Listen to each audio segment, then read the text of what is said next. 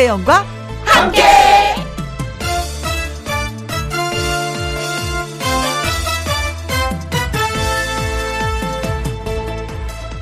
오늘의 제목, 방충망처럼 살자. 턱 하고 걸리고 빡 하고 올라가고, 모나게 살지 않으려고 애써도 뭔가 외치는 일들 분명 있습니다.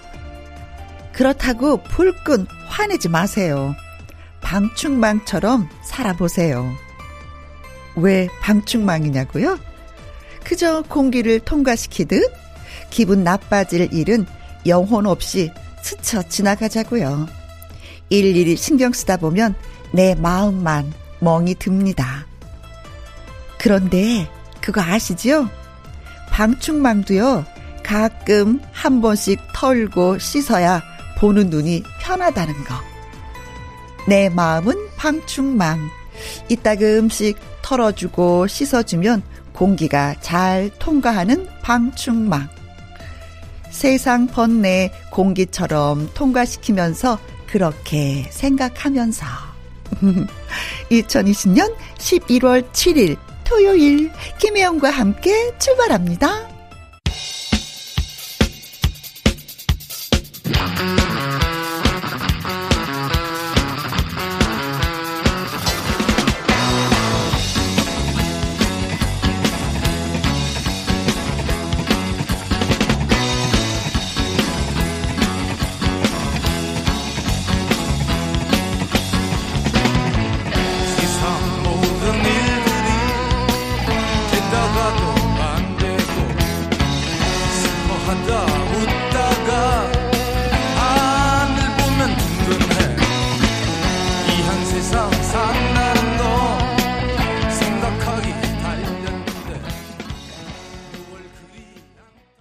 KBS E라디오 매일 오후 2시부터 4시까지 누구랑 함께, 김희영과 함께. 와! 11월 7일 토요일 첫 곡은 송골매의 세상만사였습니다. 김희영과 함께 토요일 1부에서는요, 뉴스타 가수 신성 씨와 사연 창고를 열어보려고 합니다. 주중에 소개해드리지 못했던 사연들, 홈페이지에 올려주신 사연들 잘 전달해드리겠습니다. 저는 광고 듣고 또 올게요. 김혜영과 함께.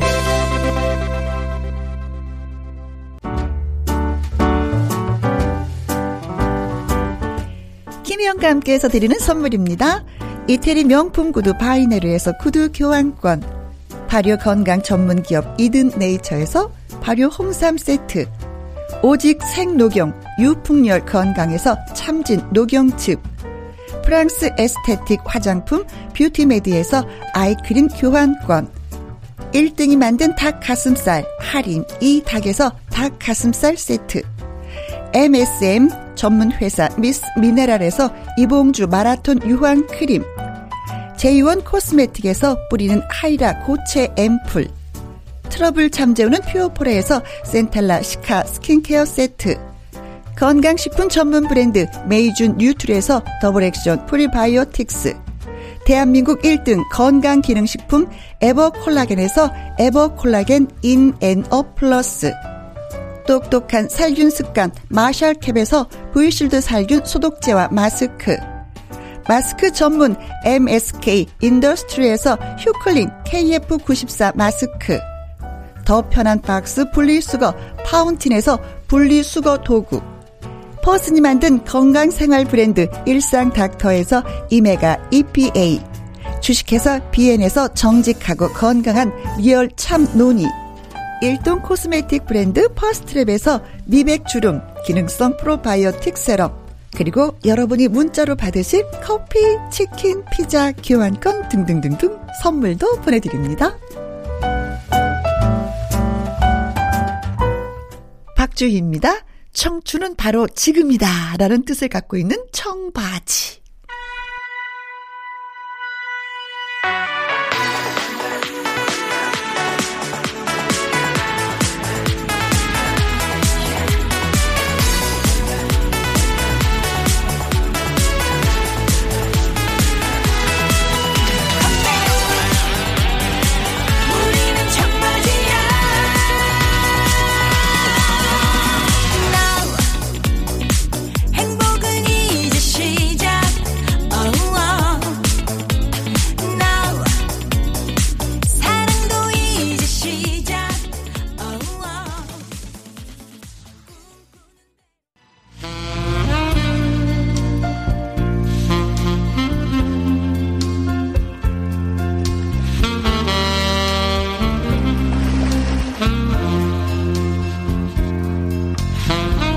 주말 토요일에도 여러분의 소중한 사연은 소개됩니다. 김혜영과 함께 사연 창고 오픈. 토요일의 남자, KBS를 사랑하는 가수, 가습기 보이스 신성 씨 나오셨습니다. 안녕하세요. 안녕하세요. 토요일의 사연남 신성입니다. 혜영 누님, 오늘도 사연 부탁해요. 저는 이 음악이 나오면 이상하게 알았어. 경화 있어요. 예, 네. 별들의 고향이라는 영화가 있는데 네. 그게 꼭 생각이 나. 알았어. 외로워요. 추워요. 알았어. 꼭 껴안아주세요. 뭐 이런 게 있어요. 혜영, 이리 와.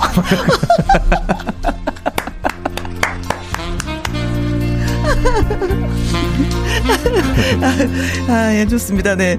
농보 가수라는 애칭도 있는 신성씨. 네. KBS 6시 내 고향에서 4박자로 활동 중이잖아요. 그랬죠. 가을인데. 더 바빠진 것 같아. 요즘이 가장 바쁠 시기입니다. 네, 거의 막 여기저기 면서 수학은 계절인 것 같아요. 그럼요. 신성씨한테는. 뭐 교수학도 하고요. 네. 그리고 제가 한 3일 전에 네. 해남에 가서 배추도 따고.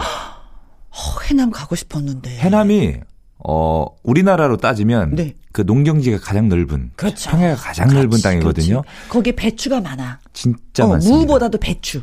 거긴 배추야. 맞아요. 고구마도 많고 여러 가지가 굉장히 많더라고요. 그래서 거기서 열심히 네. 배추도 따고 네. 김장도 하고.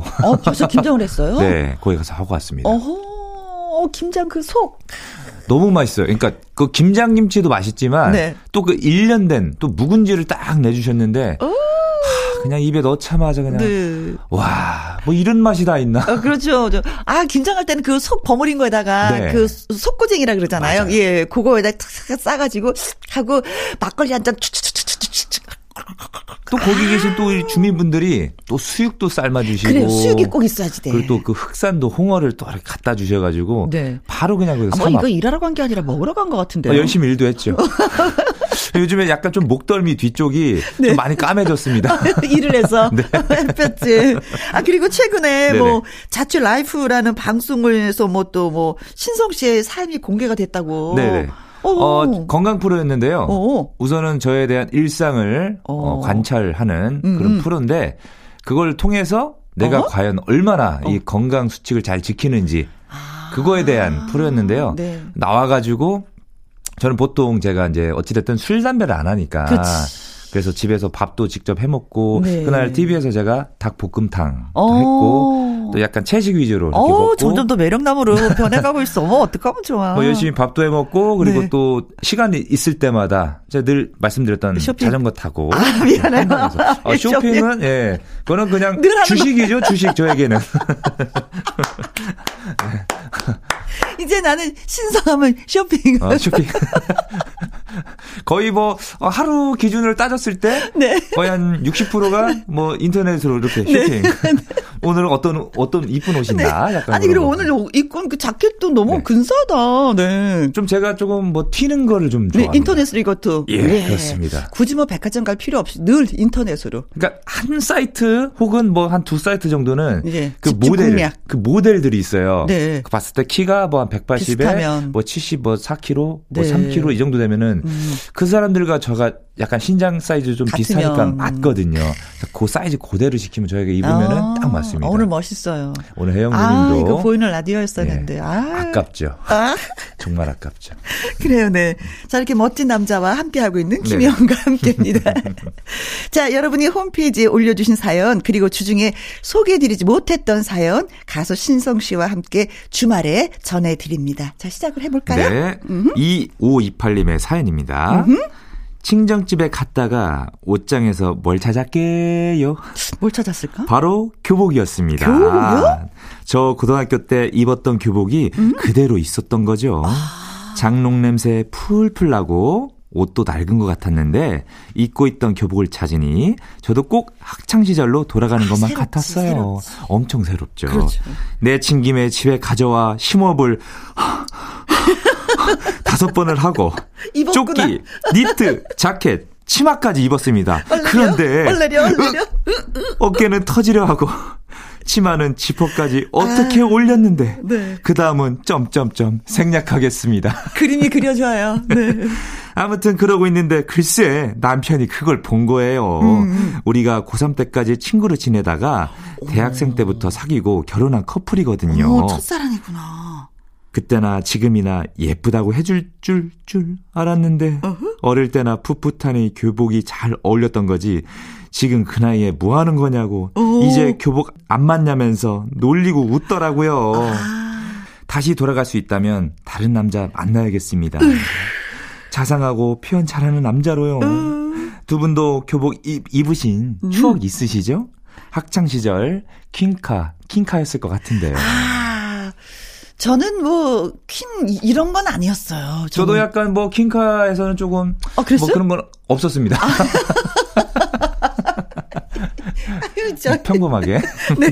아주 그냥 평범했기 때문에 뭐 눈에 띄지도 않았어, 나는. 아, 저도 뭐 그렇습니다. 예, 직장 들어오고 나서 저 눈에 더 띄는 것 같아, 저는. 아, 직장 들어오셔가지고요? 예. 워낙에 목소리가 좋으시니까. 아이고, 그런 건 아닌데.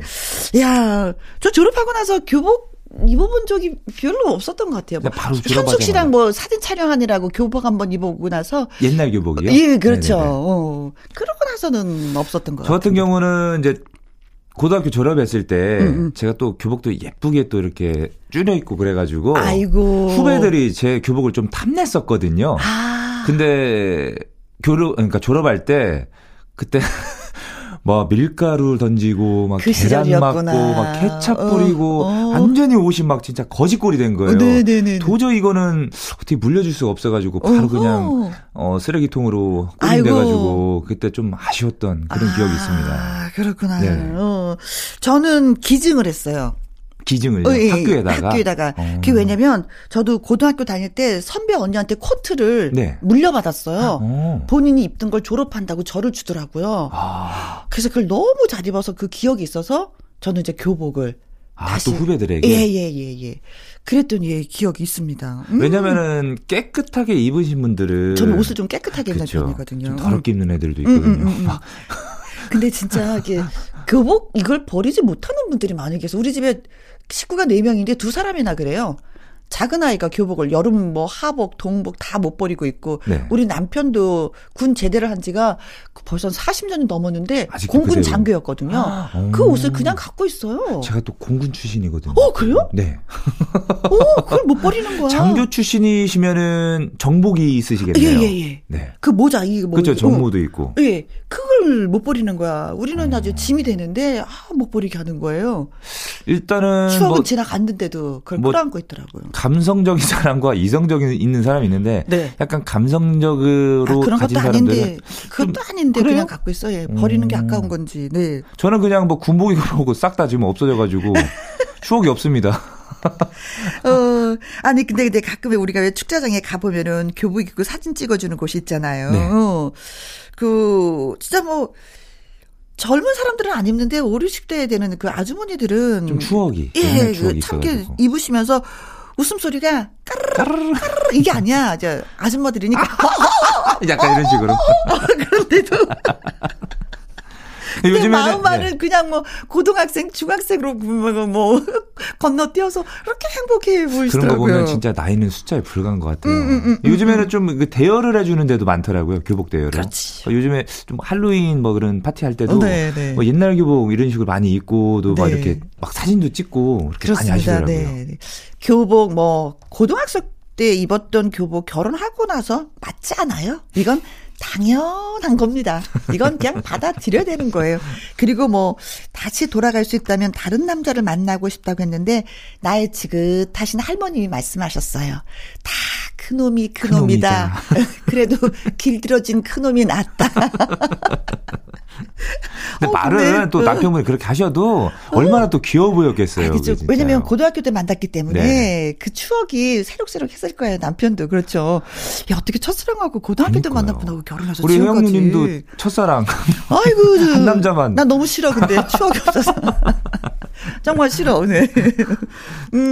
아유 그날. 생각했는데 교복을 입고 팍팍팍 요리를 해서 남편한테 딱 대접을 했을 때 기분이 어땠을까? 아 앞치마 들어간 거하고 또 다를 것 같은데 그 시절로 돌아가고 싶다, 우리도. 그렇죠, 네. 좋습니다.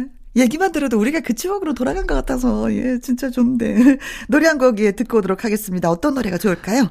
여고 시절 이야기를 사연으로 보내주셨으니까요. 바로 이수미님의 네. 여고 시절 듣겠습니다. 그렇습니다. 우리가 옛 추억에 빠져서 얘기를 더 많이 했었던 것 같아요. 네. 이수미 여고 시절.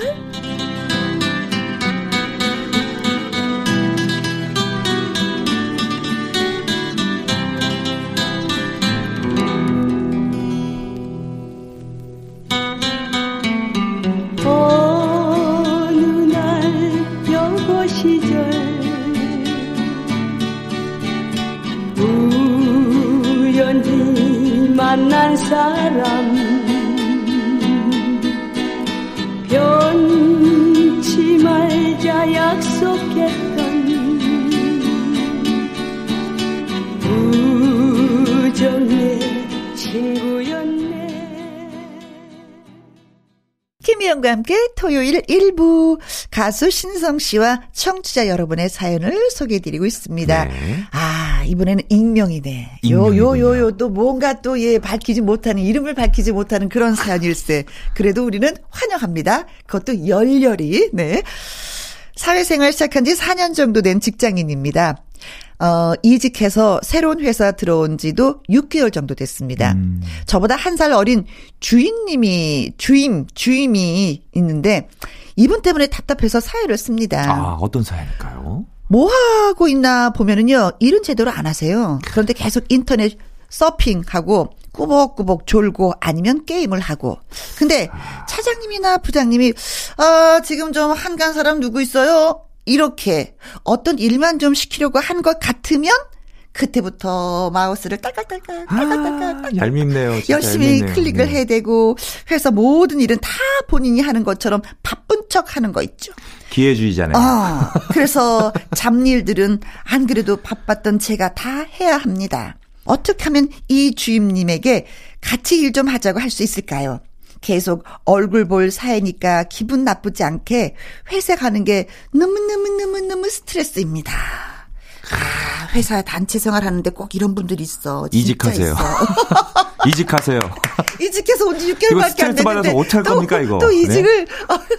그런데 네. 이직하셔도 이런 분들 또 있습니다. 또 있어. 제가 얘기했잖아요.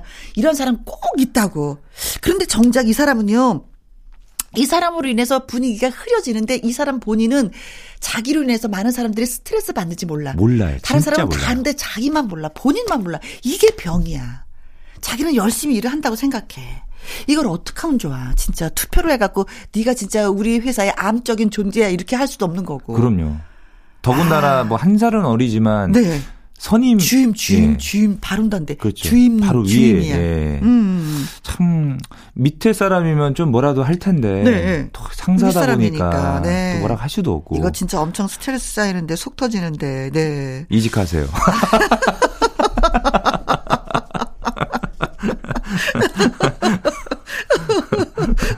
이직을 딱 하면서 부장님한테 다 일러. 저 사람요 진짜 되게 웃겨요. 그래서 이 회사에서 그만둘 사람은 저 사람이에요. 제 손은 1순위예요. 1순위 0순위예요. 저도 네. 예전에 좀 직장생활 하다 보면은 얄미운 사람들이 꼭 있어요. 하다 보면은 자꾸만 자리 비워요. 뭐 하다 보면 약간 흡연하러. 자꾸만 자리 비우고. 네. 그러다 보면은 해야 될 일도 안 하고. 네. 자연스레 또 어떻게 보면 그게 또 저한테 넘어오는 경우도 있고. 저는 아까 말씀드린 것처럼 흡연과 음주를 안 하기 때문에 네. 늘 책상에만 앉아 있었거든요. 네. 그런 거 보면은. 책상에 앉아서 열심히 일을 한 거예요? 예, 저는 주어진 일은 열심히 하죠. 근데 저는 해놓고 놉니다.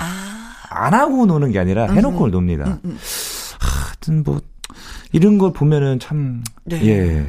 이게 뭐 어떻게 보면 이제 그 공공에 있는 그런 일이기 때문에 네. 진짜 사람이 이게 다 똑같을 수는 없잖아요. 그렇지. 한 사람 좀 다 다른 이 성향이 있기 때문에 뭐 진짜 이런 게 좀 스트레스 받는다면 네. 좀 귀마개를 좀 키는 것도 어떨까. 아니 뭐 소리로 잔소리를 해서 뭐 스트레스 받는 것이 아니라 내가 네. 일을 해야 되니까 맞아요, 내가 바쁜 맞아요, 와중에 맞아요. 일을 해야 되니까 네네. 일을 좀 나눠서 분산해서 해야 되는 건데 네. 근데 부장님이나 그분들은 잘 모르실까 딱 보면서 좀 한가한 것 같은데 이렇게 부장님한테 얘기해야 되겠네. 뭐 그런 방법도 괜찮고요. 아니면은 네. 뭐 회식 같은 것도 할 거 아니에요. 그렇죠. 그럴 때 뭐 좀 가서 네. 좀 얘기하는 것도 나쁘지 않습니다. 술 한잔 따라주면서. 그럼요. 그런 것도 좀 이렇게 좀 친해지는 방법도 괜찮아요. 근데 이게 네. 분명 이 주임이 일을 안 하는 걸 주위 분들도 아실 거예요. 그럼요. 알아요. 네네. 안다고. 왜? 이제 들어온 지 6개월 된 후배가 눈치를 챘는데 그 윗사람이 눈치를 안 챘을까? 당연히 보이죠. 알지. 네. 네. 인사고과에 문제가 분명 있을 거야 이분한테는. 네. 제가 봤을 때는 이분은 먼저 그 진급하실 것 같은데요. 일을 열심히 하시니까. 네. 그때 되면은 확실하게 혼내십시오. 네, 더 올라가시면. 진짜 이렇게 이런 사람들은 주위 분들이 다 아는데 말을 안 하고 있을 뿐이야. 맞아요. 말을 맞아요. 안 하고 있을 뿐이야. 네. 속으로는 다 싫어해. 그 주임을 다 싫어할 거야. 그런데 누가 이제 뭐라고 얘기를 안 하는 거지. 그런데 그 얘기를 네. 누가 해야 되느냐? 윗사람 해줘야 맞아요, 되는 건데. 맞아요. 그러면 일단은 뭐 그냥 여기 회사 확실하게 예. 요즘 스타일로 부장님한테 예. 부장님 제가 좀 바쁜데 저기 주임님이 좀 대신 좀 해주면 안 될까요? 라고 이렇게 그냥 그야말로 까놓고 얘기하나. 저는 이 라디오 이 부장님께 들으셨으면 좋겠어요. 저 한마디 좀 해주셨어요. 아니 근데 이분이 또 익명으로 하셔가지고 네. 다 공통점이죠. 회사마다 분명 이런 분들 꼭 있으니까 네. 뭐 듣고 계신 우리 부장님들 네. 좀 혼내키세요 좀. 네. 그래서 윗사람들이 이런 걸 정리를 좀 해주셔야지. 맞아요, 맞아요. 윗사람들이 아랫사람들이 일을 어떻게 하는지 누구는 그 자기 그 분담된 일들을 잘 하는지 농땡이를 부리는지 이 딱딱딱 부자고 윗사람이 좀 알아서 해줘야지 돼. 아랫사람 뭐라고 못해. 아유, 우리가 얘기한 게 이게 만족하지가 않을 텐데 이거 어떡하지? 그래서 네. 노래로나마 좀 시원하게. 그럴까요? 싹 다 한번 갈아엎어볼까요, 한번? 갈아엎어버릴까요? 네. 갈아엎는 노래 있잖아요. 그럼요. 유재석의 트롯 부캐라고 하죠. 네. 부캐릭터. 네. 유산슬의 사랑의 재개발. 아, 죄송해요. 오늘 확실하게 얘기를 못 해줬네.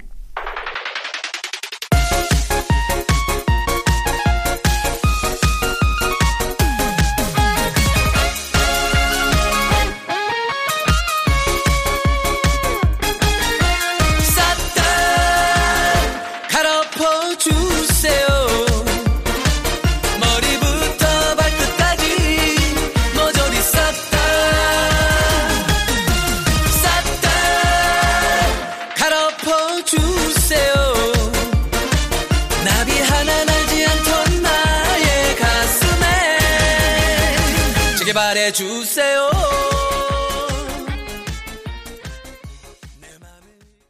김혜영과 함께 토요일 1부 사연 창고 여러분의 이야기와 신청곡을 배달해 드리고 있습니다. 신성 씨 큐. 네. 현재미님의 사연입니다. 이름을 밝히셨네. 네.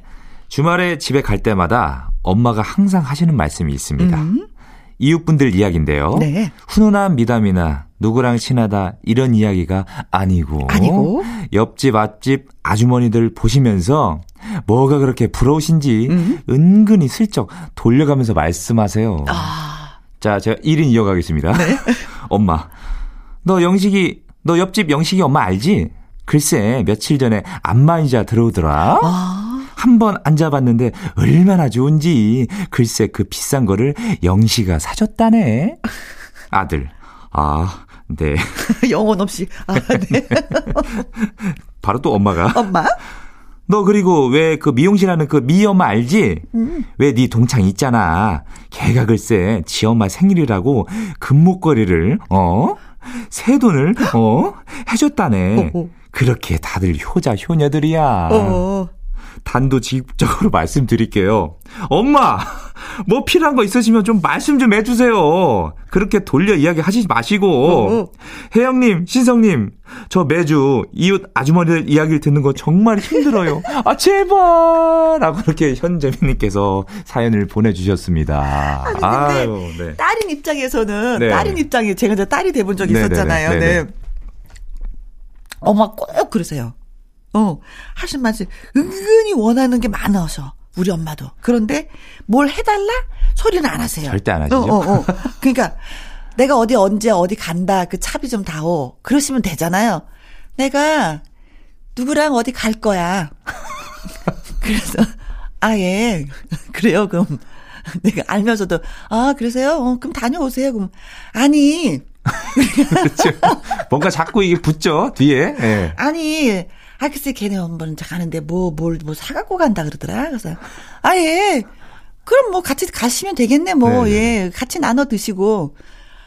아니! 예, 그냥 나 좀 용돈 좀 주면 안 되겠니? 이렇게 하면 되는 그러죠. 건데. 아니. 근데 또 어느 날은 네. 막 전화가 왔어. 아니, 시계를 내가 어디다 뒀는지 시계가 안 보인다? 찾아보세요. 그 다음날, 야, 찾았는데 시계가 없다?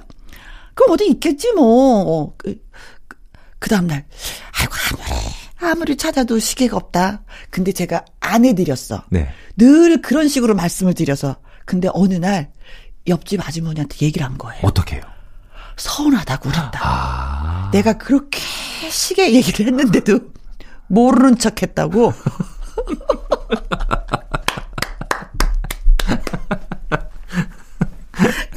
근데 딸의 입장에서 이렇게 콕 찍어서 말씀해 주시면 그게 편해요. 또 차라리 정말로. 생색도 나요. 네. 내가 이걸 원한다. 이거 해다오. 그럼 네 엄마 이거 있어요. 그럼, 아이고 고맙다. 이러는데 이거 해드려도 생색도 안 나. 왜냐면 엄마가 원하는 것도 아니잖아. 그렇죠. 해달라는 것도 아니니까 생색도 안 나고 그렇죠. 또 한편으로는 내가 이제 엄마가 돼 보니까 제가 또 그러는 거예요. 아, 우리 누님이.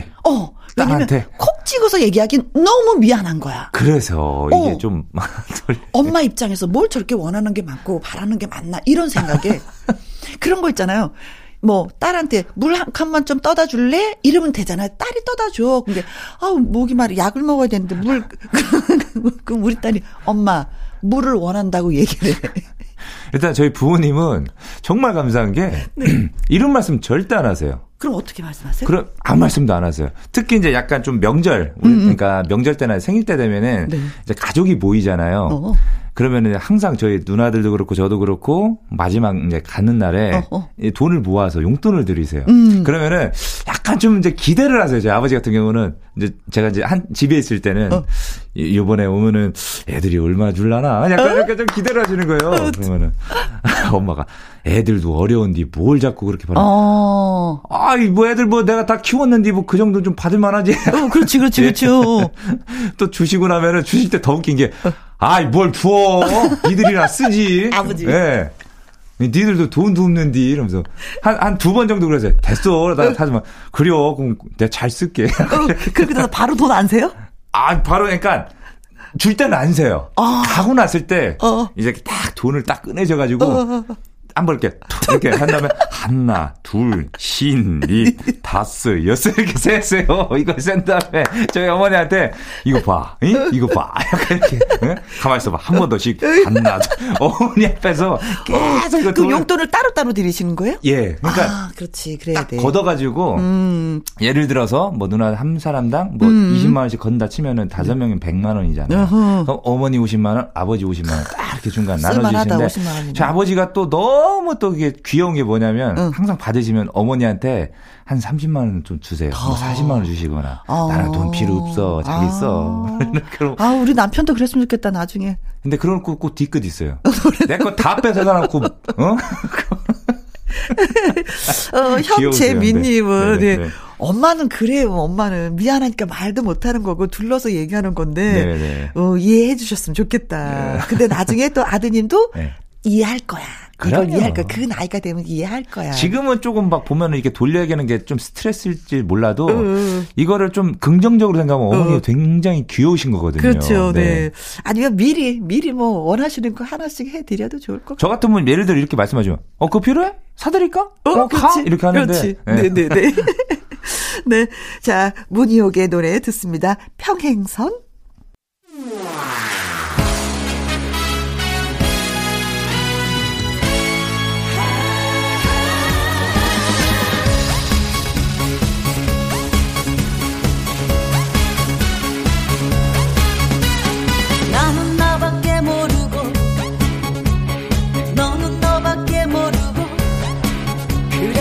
우리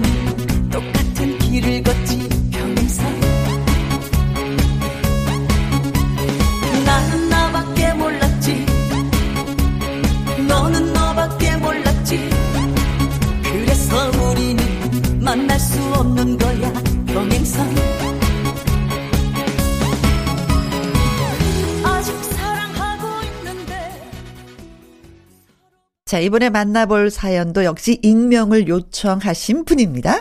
두 분 안녕하세요. 우리 아들은 33살인데 아직도 정신을 못 차리네요. 이 녀석이 수입이 일정치가 않거든요. 그래서 늘 힘들어하는 거 잘 알아요. 아무래도 자금 사정이 좋지 않다 보니 툭 하면 저한테 어머 다음 달에 갚을게 돈 좀 빌려주세요 한답니다. 저는 아들 사정을 잘 아니까 또 빌려줘요. 큰 돈은 아니거든요. 그런데 약속한 다음 달이 되면 어머 진짜 죄송한데요. 돈 좀 빌려주세요. 라고 합니다. 아, 그래서 제가 아니 지난달에 빌려간 돈 갚는다고 했잖아 하면 어머 진짜 죄송해요. 이번 달에 일이 많지 않았어요. 라고 대답을 합니다. 그러면 또 전 마음이 약해서 돈을 빌려줘요. 그러다 보니 아들은 돈은 안 갚고 빌려가기만 합니다. 이 녀석 어떻게 하면 돈을 갚을까요? 큰 액수는 아니지만 그래도 약속한 건 지키는 아들이 되길 바라거든요. 그러네요. 아, 이러니까요. 아, 우리 딸도 가끔 돈을 빌려가긴 해요. 네. 뭐 큰 액수로 빌립니까? 아니요. 그렇지는 않은데 네. 저는 빌려가더라도 네. 일단 갚고 빌려가라. 아, 갚고? 예. 약속이다. 이것도 약속이다. 엄마와의 약속을 어기면 친구와의 약속도 어길 수가 있는 그렇죠. 것이다. 너가 그 금전적인 문제에 있어서 질서를 파괴하는 거다. 아, 근데 이 사연을 보면은 제 옛날 그러니까 한참 그 무명 때 네. 힘든 생활고를 겪을 때 그런 사연과 좀 비슷하네요. 저도 워낙에 이제 어떻게든 뭐 하다 보면 계속 주머니가 그렇죠. 비어 없어요. 정말 없어요. 뭐 이렇게 드리고 싶어도 뭐 갚고 싶어도 갚을 수가 없어. 맞아요. 그래서 저는 방법을 썼습니다. 좀 못 갚더라도 집안일이라도 좀 열심히 하자. 아, 막 청소하고 어머머머, 너무 좋은 방법이다. 빨래도 하고 네. 밥도 하고 예, 네, 그런 식으로.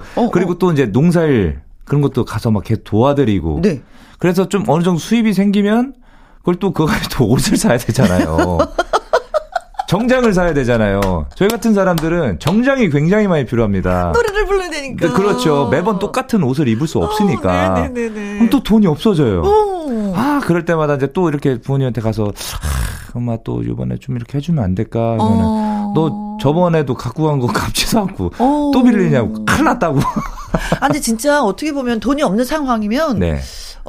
결혼했으면 또 모르는데 결혼하지 않은 상태에서는 엄마 아빠한테 손을 벌릴 수밖에 맞아요. 없어. 네. 근데 이게 자꾸 남한테 빌리면은 네. 더 큰 실수를 하게 되는 거거든요. 그렇죠. 왜냐면 못 갚게 되는 거니까요. 그래도 부모님이니까 네. 나를 네. 이해하겠지라는 그렇죠, 건 있는데 그렇죠. 친구한테 네. 실수하면 이건 진짜 아니거든요. 하, 만약에 안 갚게 된다면 좀 아드님에게 좀 집안일 좀 시키는 게 어떨까? 그것도 나쁘지 않거든요. 그렇죠. 네. 왜냐면 가서 도움을 쓰더라도 돈을 지불을 해야 되는 건데. 월급이 나가는 네네. 거니까요. 네. 너 그거 얼마 못 갚았지? 그만큼 집에서 일을 해라. 네. 그렇죠. 마루도 한번 쓸고 닦고 신발 정리도 하고. 그렇죠. 창문도 한번 닦아라. 이거 괜찮은 것 같아. 그것도 괜찮아. 그래서 제가 그렇게 함으로써 좀 요리가 늘지 않았나 그런 것도 좀 있는 것 같아요. 네. 그렇죠. 뭐 설거지 집안일은 할 수 있는 게 무궁무진하거든요. 엄청 많아요. 설거지부터 세탁기 돌리는 것부터 넣는 것, 뭐 접는 거 정말 많아요. 그렇죠. 예. 이걸로써 부모님한테 보상을 해드리면 딱 좋겠다. 그러면 네. 좀 우리 어머니께서도 네. 좀 이렇게 불만이 없으시지 않을까. 그렇죠. 굳이 뭐 갚아라 소리 안 하죠. 그렇죠. 그렇죠. 몸으로 다 때웠으니까. 그럼요. 그렇죠. 아니 이렇게 좋은 생각을 신성 씨가 갖고 있었네요. 일단 저에 대한 경험담이니까요. 네. 네. 저도 이제 우리 딸한테 일단은 갚고 또 빌려라라고 했는데 두 가지 방법이 있습니다. 갚고 또 빌려라. 그것도 좋지만 네. 또 몸으로. 우리 혜영 누님께서는 네. 어머니께 혹시 뭐 이렇게 뭐 경험이 없으신가요? 뭐 빌리고. 저는 어렸을 때부터 돈을 벌어서 엄마를 갖다 드렸기 때문에 빌린 적은 없어요. 진짜 효녀죠. 돈을 네네. 벌어서 갖다 드리고 네. 용돈을 탔었어요. 우선 되는 거에서 다 갖다 드리고. 다 갖다 드렸어요. 진짜요? 네. 와, 그래서 최고셨네요. 네, 엄마하고는 아주 계산이 깨끗합니다. 깔끔합니다. 네네. 네. 제가 혜영 누님처럼 이런 걸 좀 배워야 되는데. 무슨 얘기야, 네. 무슨 얘기야. 자, 우리가 여기에서 또 저는 인사를 드리면서 네. 마무리를 해야 될 것 같은데. 네. 벌써 시간이 맨날 이렇게 일찍 가는 것 같아요. 갑자기 얘기하다 툭 끊어져, 우리는. 그렇죠. 신성 씨의 노래 들으면서 우리가 또 헤어져야 되겠습니다. 네. 어떤 노래 들려드릴래요? 사랑의 금메달. 역시 사랑은 메달. 그중에서 금메달입니다. 오늘도 고맙습니다. 다음 주에 봬요. 네, 알겠습니다. 바이바이. 네.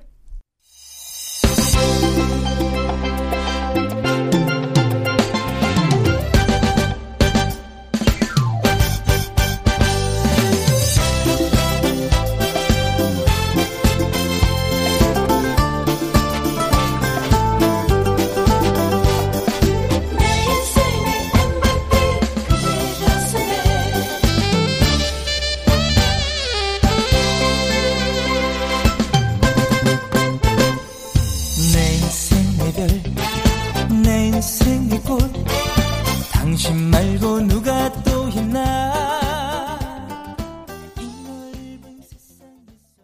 KBS E라디오 김혜영과 함께 1부 마무리할 시간입니다. 오늘 사연이 소개되셨던 2528님 그리고 익명 1, 익명 2 청취자분들 그리고 현재민님에게 저희가 피자 교환권 보내드리겠습니다. 아, 그리고 토요일 2부에는 아주 특별한 초대석이 마련됩니다. 천년바위, 멋진 인생의 주인공 가수 박정식 씨, 그리고 인생이란 노래의 주인공이죠. 가수 류계영 씨 두 분과 함께 하도록 하겠습니다. 기대해 주시고요. 1부 마무리하는 곡은요. 떡집 공주라고 불리우는 김소유 씨의 숫자 인생 들으면서 2부로 돌아오겠습니다.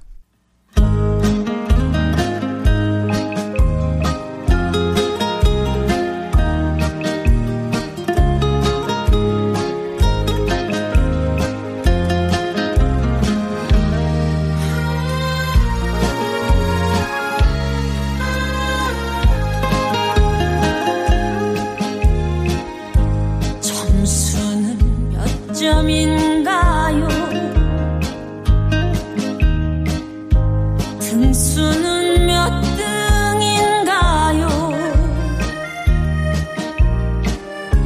어딜 가나 1등, 2등 숫자로 매겨지는.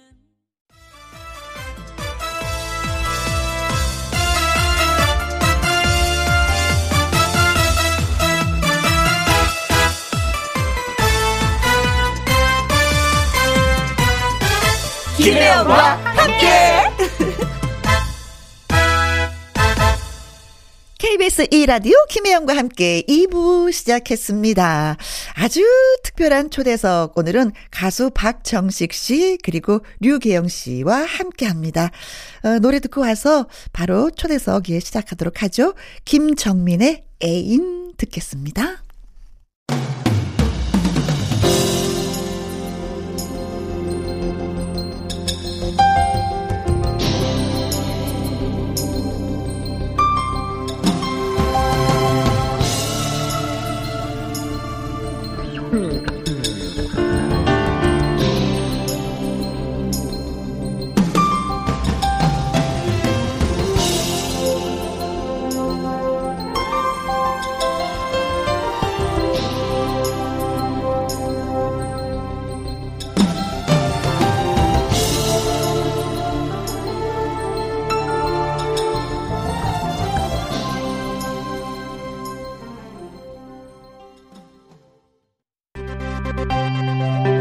김혜영과 함께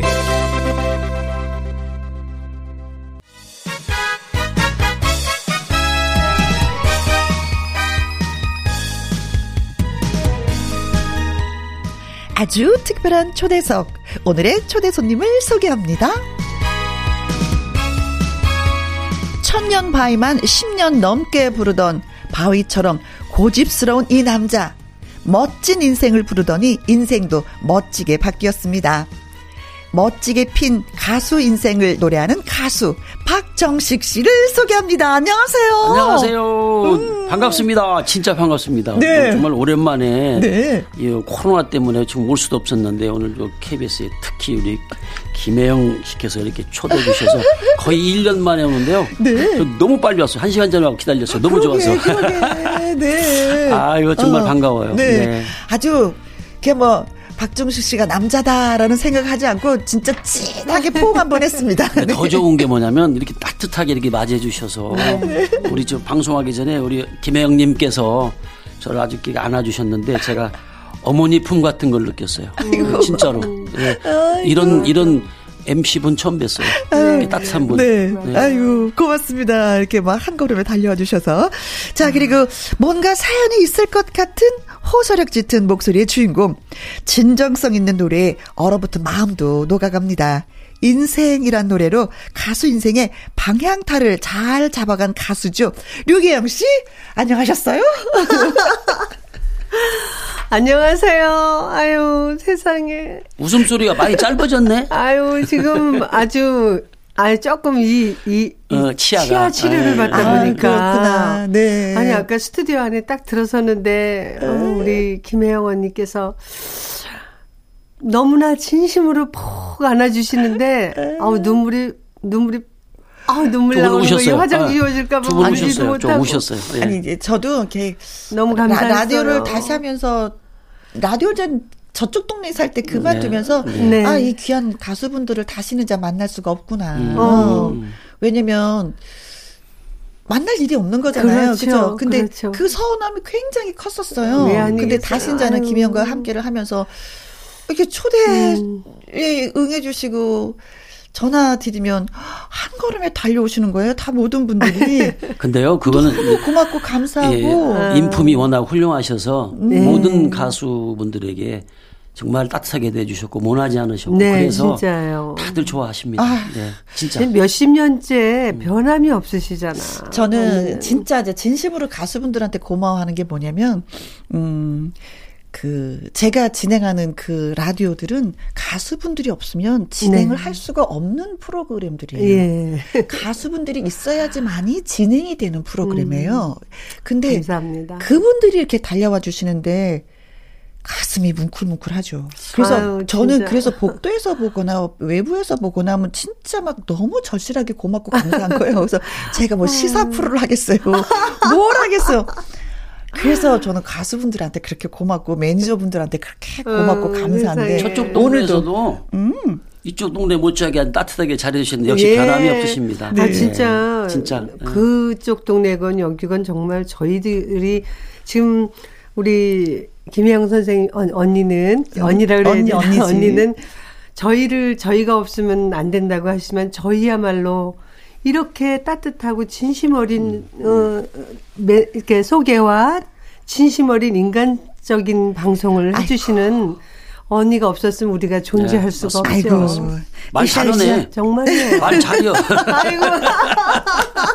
으쌰으쌰 우리 한 시간에 힘을 모아서 셋이 잘해봐요. 네. 네. 네. 고맙습니다. 아이고 서로 칭찬하니라고. 네. 진짜로. 아이고. 그렇죠. 뭐 사람 사는 게 또 이러니까 또 좋은 것 같아요. 그래요. 그냥 노래 한 자리 안 틀더라도 말 재밌는 말 합시다. 우리. 맞아요. 우리 저 류계영 씨는 그 웃음이 아주 트레이드마크잖아요. 아이고 또 터졌다. 또 터졌어.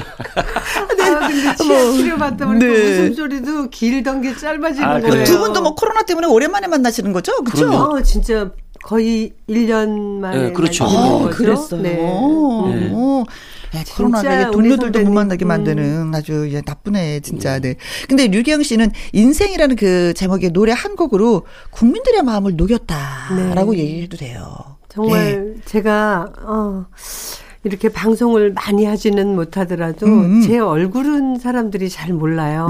근데 요 어저께 같은 경우에도 제 노래를 듣고 제가 하는 이제 라이브에 누군가가 찾아오셔서 남잔데 눈물을 흘리는 거 보고 제가 진짜 오늘 방송이 있어서 빨리 끝내야 되는데 끝낼 수가 없을 만큼 감동을 하고 저도 같이 눈시울이 적셔졌거든요. 그랬어요? 근데 잠깐만. 남자가 우셨다고요? 남자는 3번 운대요. 평생에 태어나서. 그렇죠. 그렇게 우는 남자분은 처음 그러니까 봤어. 그러니까 제 말 들어보시라고요. 첫 번째는 태어나서 그렇죠. 우는 거고 두 번째는 이제 부모님 돌아가셔서 그렇지. 한 번은 언제 운지 아세요? 언제 남자가 때. 언제 태어나서 3번 우는데 한 번 언제 우는지 아세요? 언제 울어요? 남자는 한 번은 쓸데없이 운대요. 아니, 터졌어.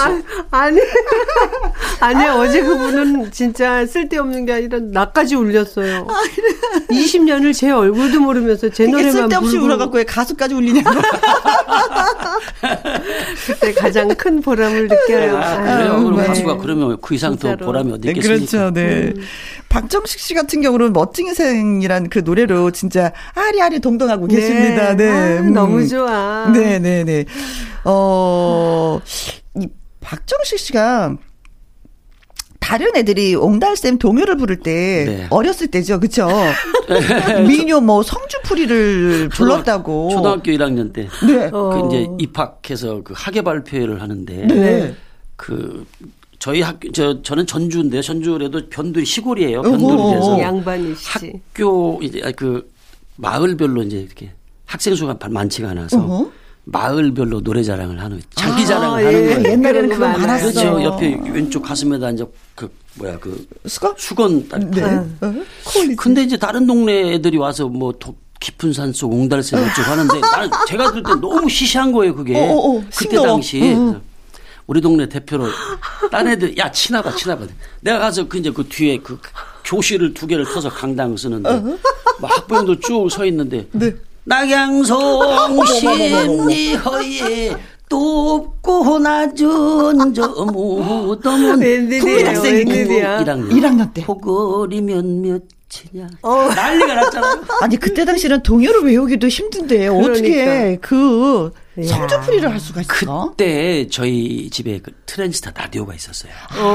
네, 그래서 노래를 들으면 한 번 딱 들으면 네. 민요든 뭐든 그 스폰지에 물 스며들듯이 스며드는데 네. 그렇게 좋더라고요 저는. 그래서 이제 딴에 네. 제 딴에는 이제 가서 좀 멋 좀 부린다고 성조풀이를 불렀습니다. 아, 그래서 전주의 그 노래 신동으로 많은 사람들이 또 이렇게 그러니까. 불러줬다고 하더라고요. 전주의 신동은 아니고 이제 우리 학교의 노래 신동이었죠. 그래서 소풍 가면 6년 동안 4시간이었지 뭐. 그래, 어렸을 때 생각나는 게. 맞아.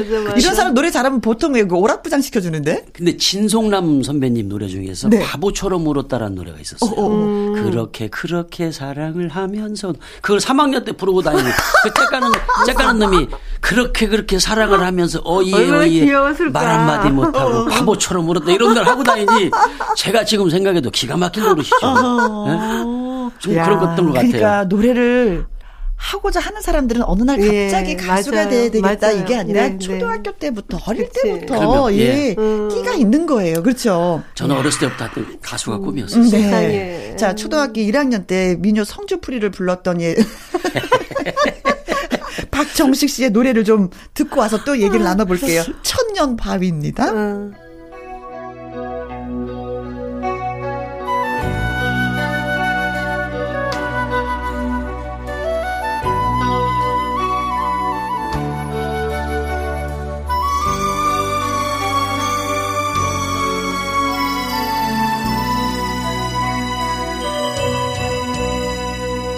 동력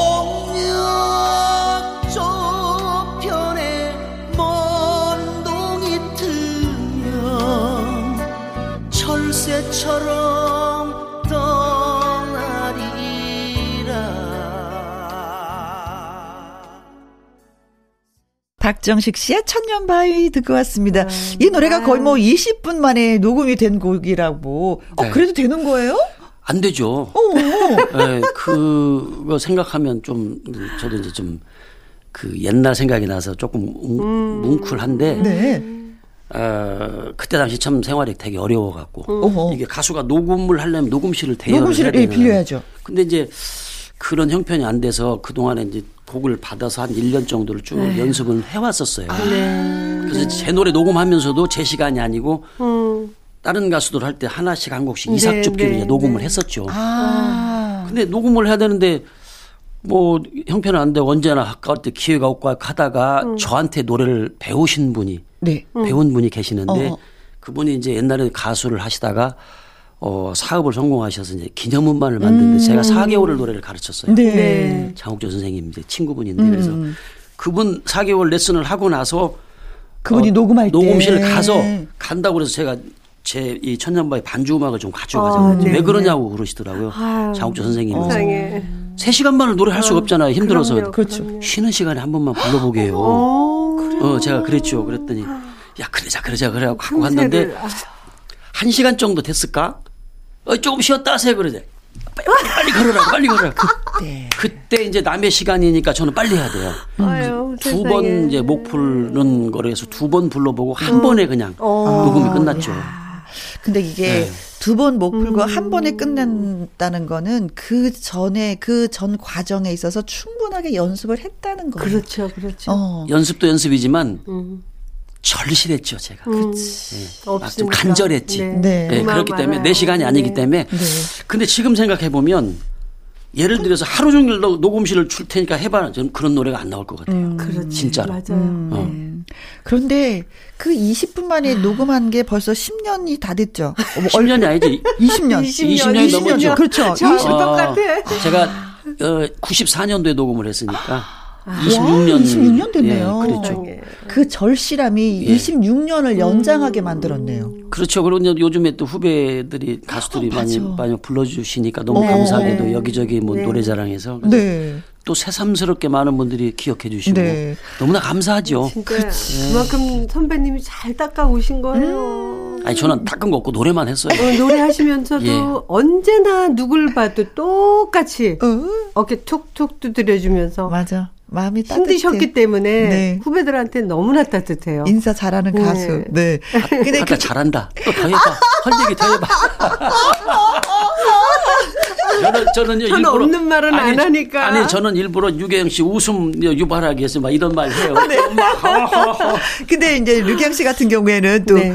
6남매의 자녀예요. 네. 저희도 6남매지만 우리 큰언니 고생 굉장히 많이 했거든요. 정말. 네, 류계영 씨는 어떠셨어요? 저도 조금 전에 박정식 선배님 어려웠었던 말씀 들으면서 저도 또 이렇게 새삼 동질감을 느꼈는데 저도 치악산 강원도 횡성군 안흥면 부곡 치악산 끝자락에서 찐빵 유명한데. 예, 네. 거기에서 더 들어간 오지에서 집이 한 7-8채밖에 없는 그 동네에서 정말 이 얘기 해도 될라 모르겠지만 머리에 이가 석칼이 이가 있었던 시절에 네. 동생 5명을 예를 들어서 연식이 좀 됐네요 그러면. 그렇죠. 이를 잡아도 줄 서서 잡아줘야 될 만큼 가난했던 네. 그런 어린 시절이었고 초등학교 5학년 3학년 그때부터 그 콩쿨 대회가 있으면은 역시 쫓아나가가지고 이미자 선생님의 노래를 막 어제같이 지난 일로 타국에서란 노래로 최우수상을 받아서 네.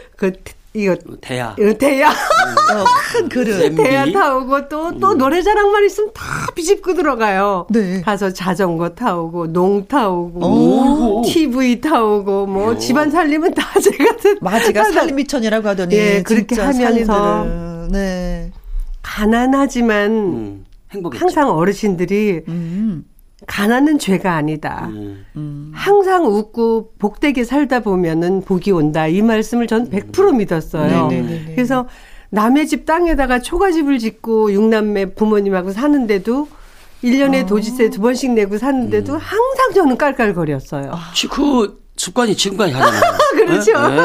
그래서 지금 세월이 흐르니까 웃음소리만 많이 커졌는데 네. 아주 좋은 습관이에요. 그래도 정말 말이 씨가 된다고 네. 항상 웃고 긍정적으로 남한테 욕만 안 먹고 잘 살면 된다.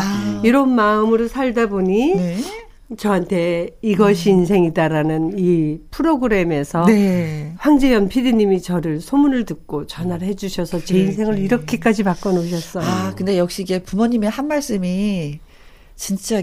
예, 인생의 전환점이 될 수 있도록 네. 힘과 에너지와 희망을 꿈을 갖게끔 만들어주셨네요. 강냉이 밥을 먹어도 저는 뭐 맛있거든요. 남들은 네. 쌀밥 먹을 때. 자, 그래서 탄생한 노래가 류계영의 인생입니다. 예, 듣습니다.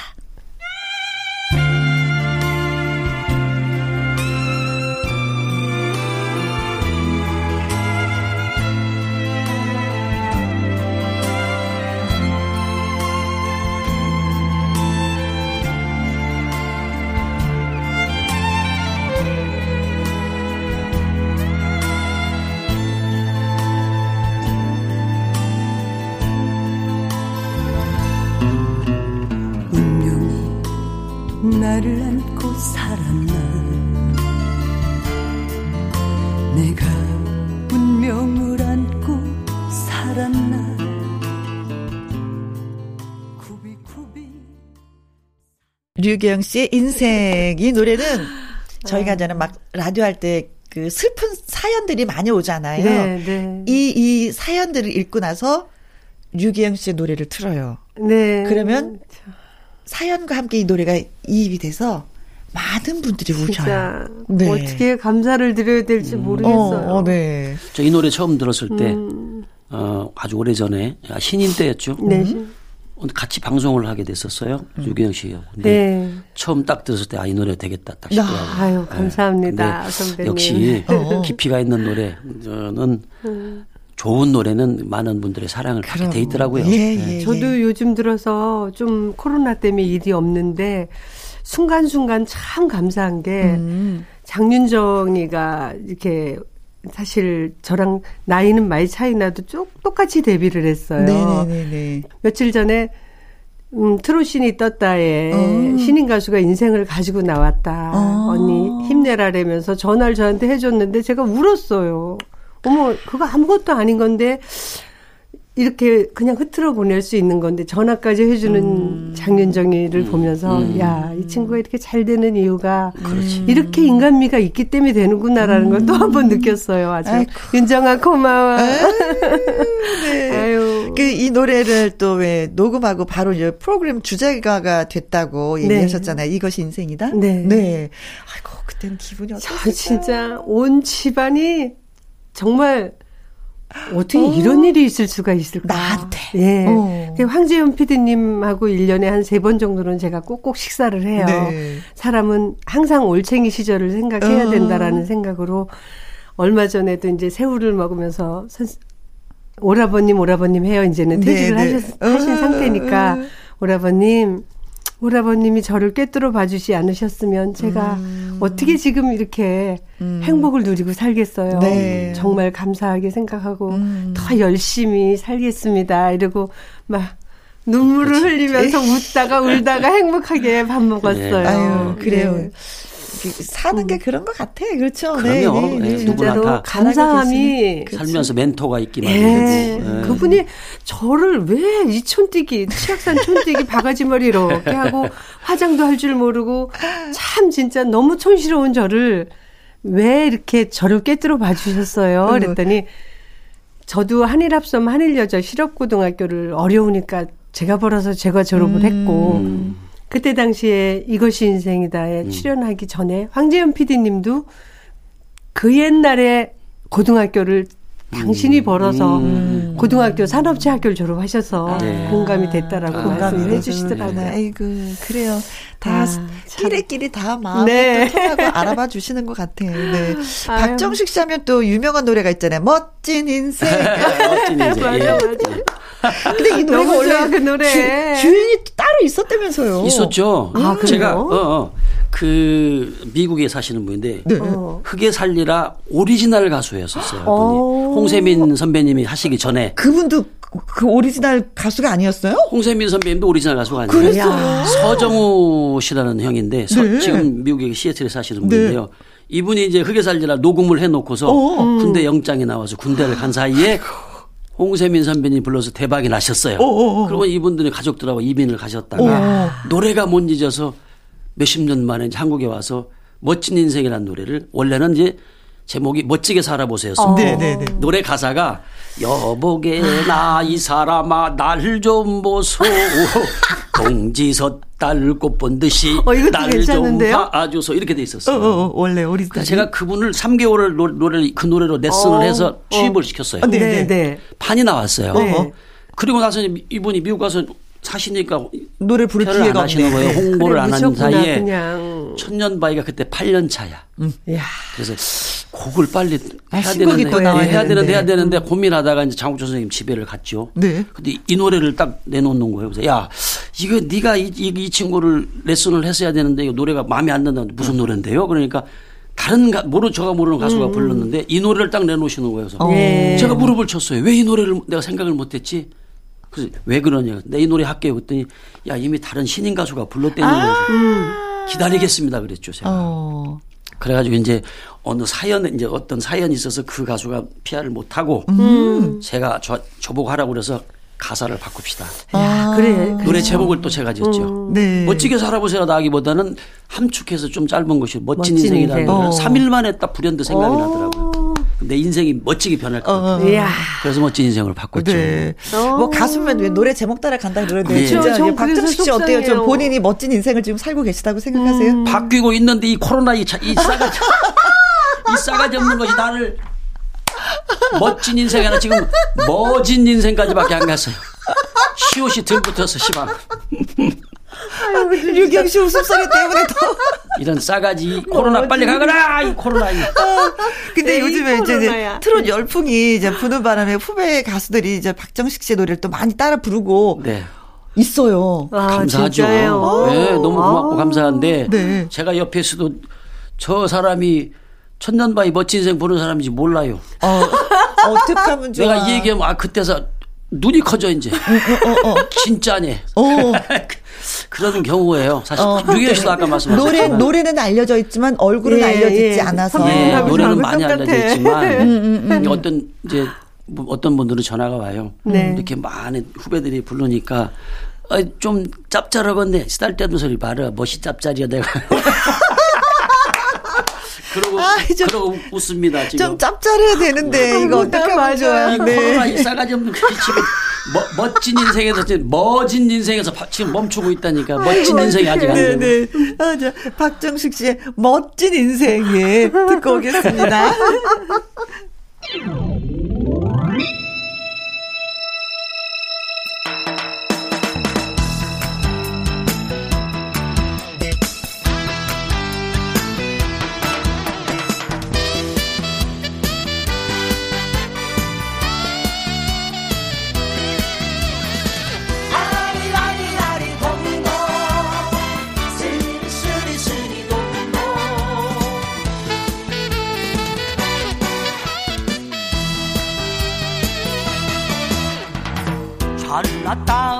못났다고 누가 말했나 서로 믿고 사랑하면.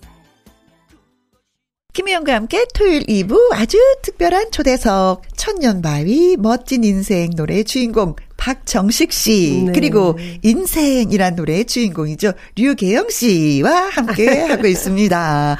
근데 류계영 씨 그 깨톡 네. 그 프로필을 보니까 네. 남편하고 아들분 사진 이렇게 나란히 있어요.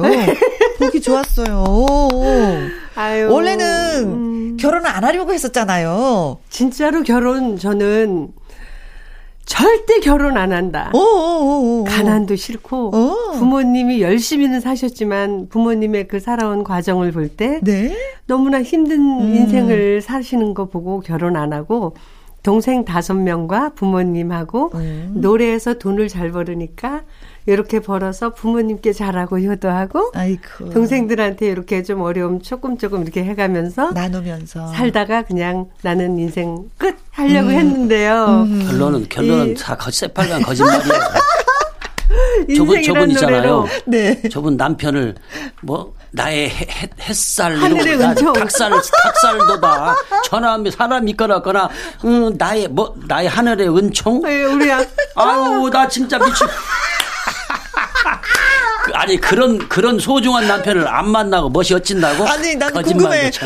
하늘의 운총 그분을 어떻게 만나신 거예요? 그러면 예, 아빠가 이제 남편이 제 팬카페 애기 아빠가 이제 팬카페를 이제 압구정동 이제 조금 한 40평 정도 되는 데를 얻어가지고 2002년 12월 24일 음반 출시 기념 및 팬카페 모임 이랬는데 모든 이들이 다 이제 방송과 관계 있는 분들만 오셨는데 그중에 애기 아빠가 청일점이라 해야 되나요? 네. 한 명이 딱 모르는 사람이 와 있어요. 그래서 2002년 12월 24일 날 팬카페 모임이라는 게 떴었나 봐요. 네. 그걸 보고 인생이라는 노래를 병원에서 이렇게 강북 삼성병원에 있을 때니까 누워서 이렇게 있을 때 7시 반쯤 돼서 드라마 끝나고서 운명이 나를 안고 이렇게 나오더래요. 네. 이게 뭐지 하고 봤대요. 봤는데 그 노래가 본인 얘기 같더라는 거야. 그래갖고 저 사람 누가 불렀지 하고 끝까지 봤더니 끝에 가수 류계영 떠 있더래요.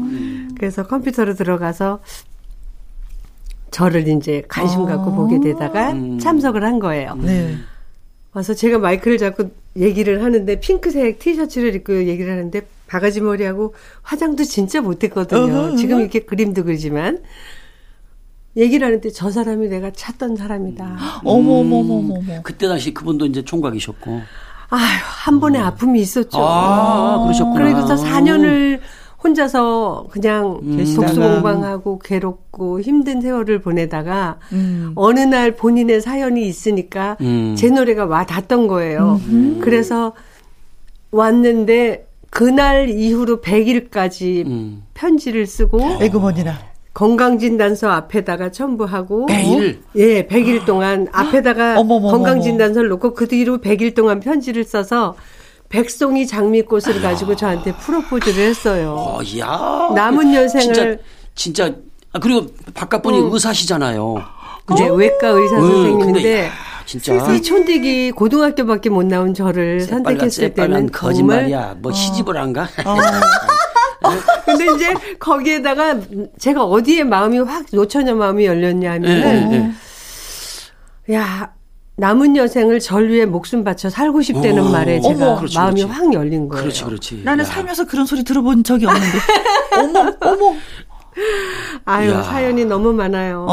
아니, 진짜 뵙고 싶다. 남편분을 뵙고 싶네. 아, 저는 여러 번 뵀는데요. 얼마나 겸손하시고. 정말 인간미가 있는 분이고요. 네. 그거는 본인 얘기하면 좀 그렇고. 아, 미안해요. 왜 그래. 내가 이 얘기하고 있는데 자꾸, 부인이 남편 자랑하면. 아, 그러면 그대가 알아서 다 하셔. 나 가만히 있으려니까. 말이나 좀 빨리 하던가. 그러게. 나 너무 배가 아파갖고 더 이상 얘기 못 들을 것 같아. 노래 들어야 되겠어. 진짜네. 자, 류계영 씨의 노래 들을게요. 이번에 들어볼 노래는? 당신이 최고다. 네.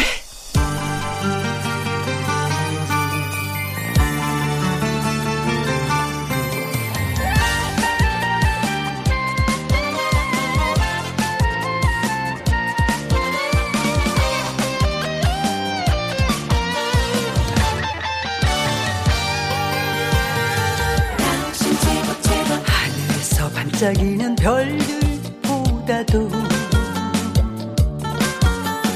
위에 흔들리는 저 달보다도 언제나 변함없는 당신이 나는 더 좋다. 아, 들으니까 내 행복해 하시니까 류계영 씨가 너무나 좋긴 좋은데 살짝 또 배가 아프네요. 제가 여태까지 경험해보지 못한 그러니까요. 진짜 부러움이었었는데 저는 사실 프로포즈 받아보지도 못하고 그냥 결혼했었거든요. 아, 진짜요? 장미 배송이 어디 있고 편지가 어디 있어. 그냥 이거 만나니까 결혼해야 되나 보다 하고 그냥 했는데 세상에 야, 너무 감사해라. 부러움의 대상이다. 10번 감사해야 되겠네요. 네네네 진짜 그래요. 안부 좀 전해주세요. 네. 아이고 멋진 사나이. 우리 저 김혜영님 바깥 분도요. 키도 크시고 얼마나 멋있는데요. 진짜 아 그게 끝이야. 거기서 그게 끝이야. 더 이상 없어.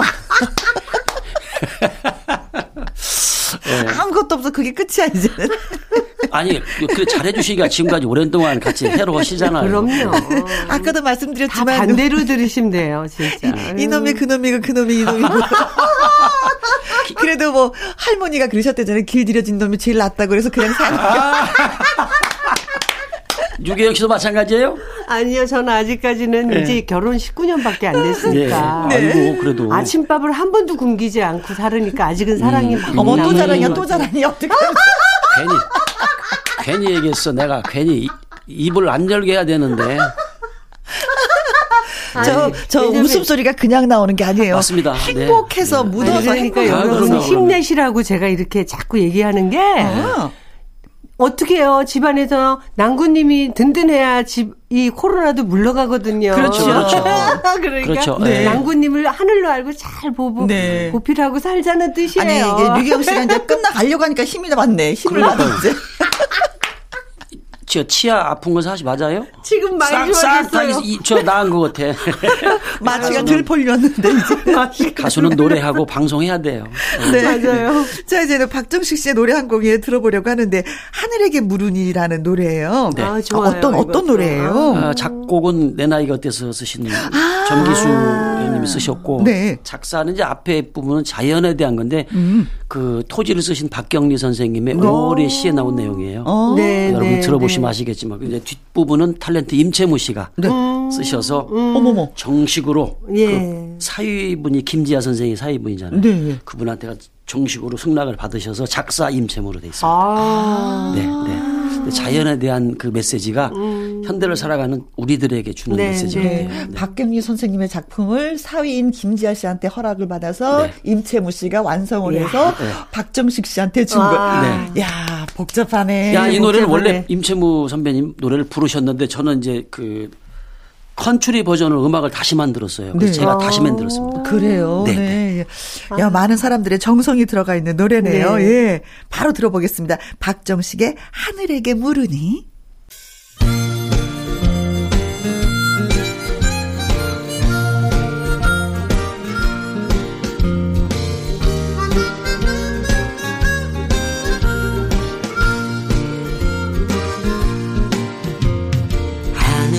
물으니 높게 보라 합니다. 바다에게 물으니 넓게 보라 합니다. 저 산에게 물으니 올라서라 합니다. 자, 이제 어느덧 올해도 얼마 남지 않아서. 네. 그쵸, 예. 진짜. 그리고 또, 그 얘기 뭐예요? 여쭤보고 싶어도. 그쵸. 글쎄, 막 이 코로나 때문에 가수분들이 그 얘기 있을까라는 생각도 들고. 그냥 잘 지나가기만 바라고 있을 뿐입니다. 네. 무탈하게. 네. 그냥 청취자 여러분도 힘들지만 자꾸 웃는 생각을 많이 하세요. 힘든 건 조금 뒤로 미루시면서 네. 그리고 또 자주 만나길 바라겠습니다. 그래요. 예. 두 분 때문에 오늘도 또 많이 웃었고 또 옛 친구를 만난 것 같아서 아유, 예. 저희도 너무 행복했어요. 뭉클하고. 저도 행복했습니다. 예. 네. 예. 네. 너무 좋았어요. 아유. 너무 행복했어요. 얼마 만에 오는 방송인가 모르겠네. 참말로 좋아 죽겠네. 아, 저는 방송을 떠나서 두 분을 만날 수 있어서 저도요. 예, 또 그게 좋았었던 것 같아요. 오랜만에 뵈니까 너무 행복해요. 네, 저도 혜영님 뵈서 너무 좋았어요. 네. 자, 앞으로도 두 분 멋진 인생 되고 또 네. 행복한 인생 예, 되시길 바라겠습니다. 네. 끝곡으로는 류계영 씨의 정 끊는 약 들으면서 또 인사 나누도록 하겠습니다. 두 분 고마워요. 감사합니다. 감사합니다. 네, 고맙습니다. 고맙습니다. 지금까지 누구랑 함께 김혜영과 함께.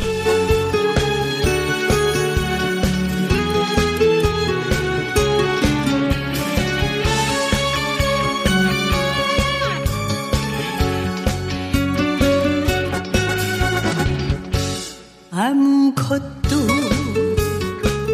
필요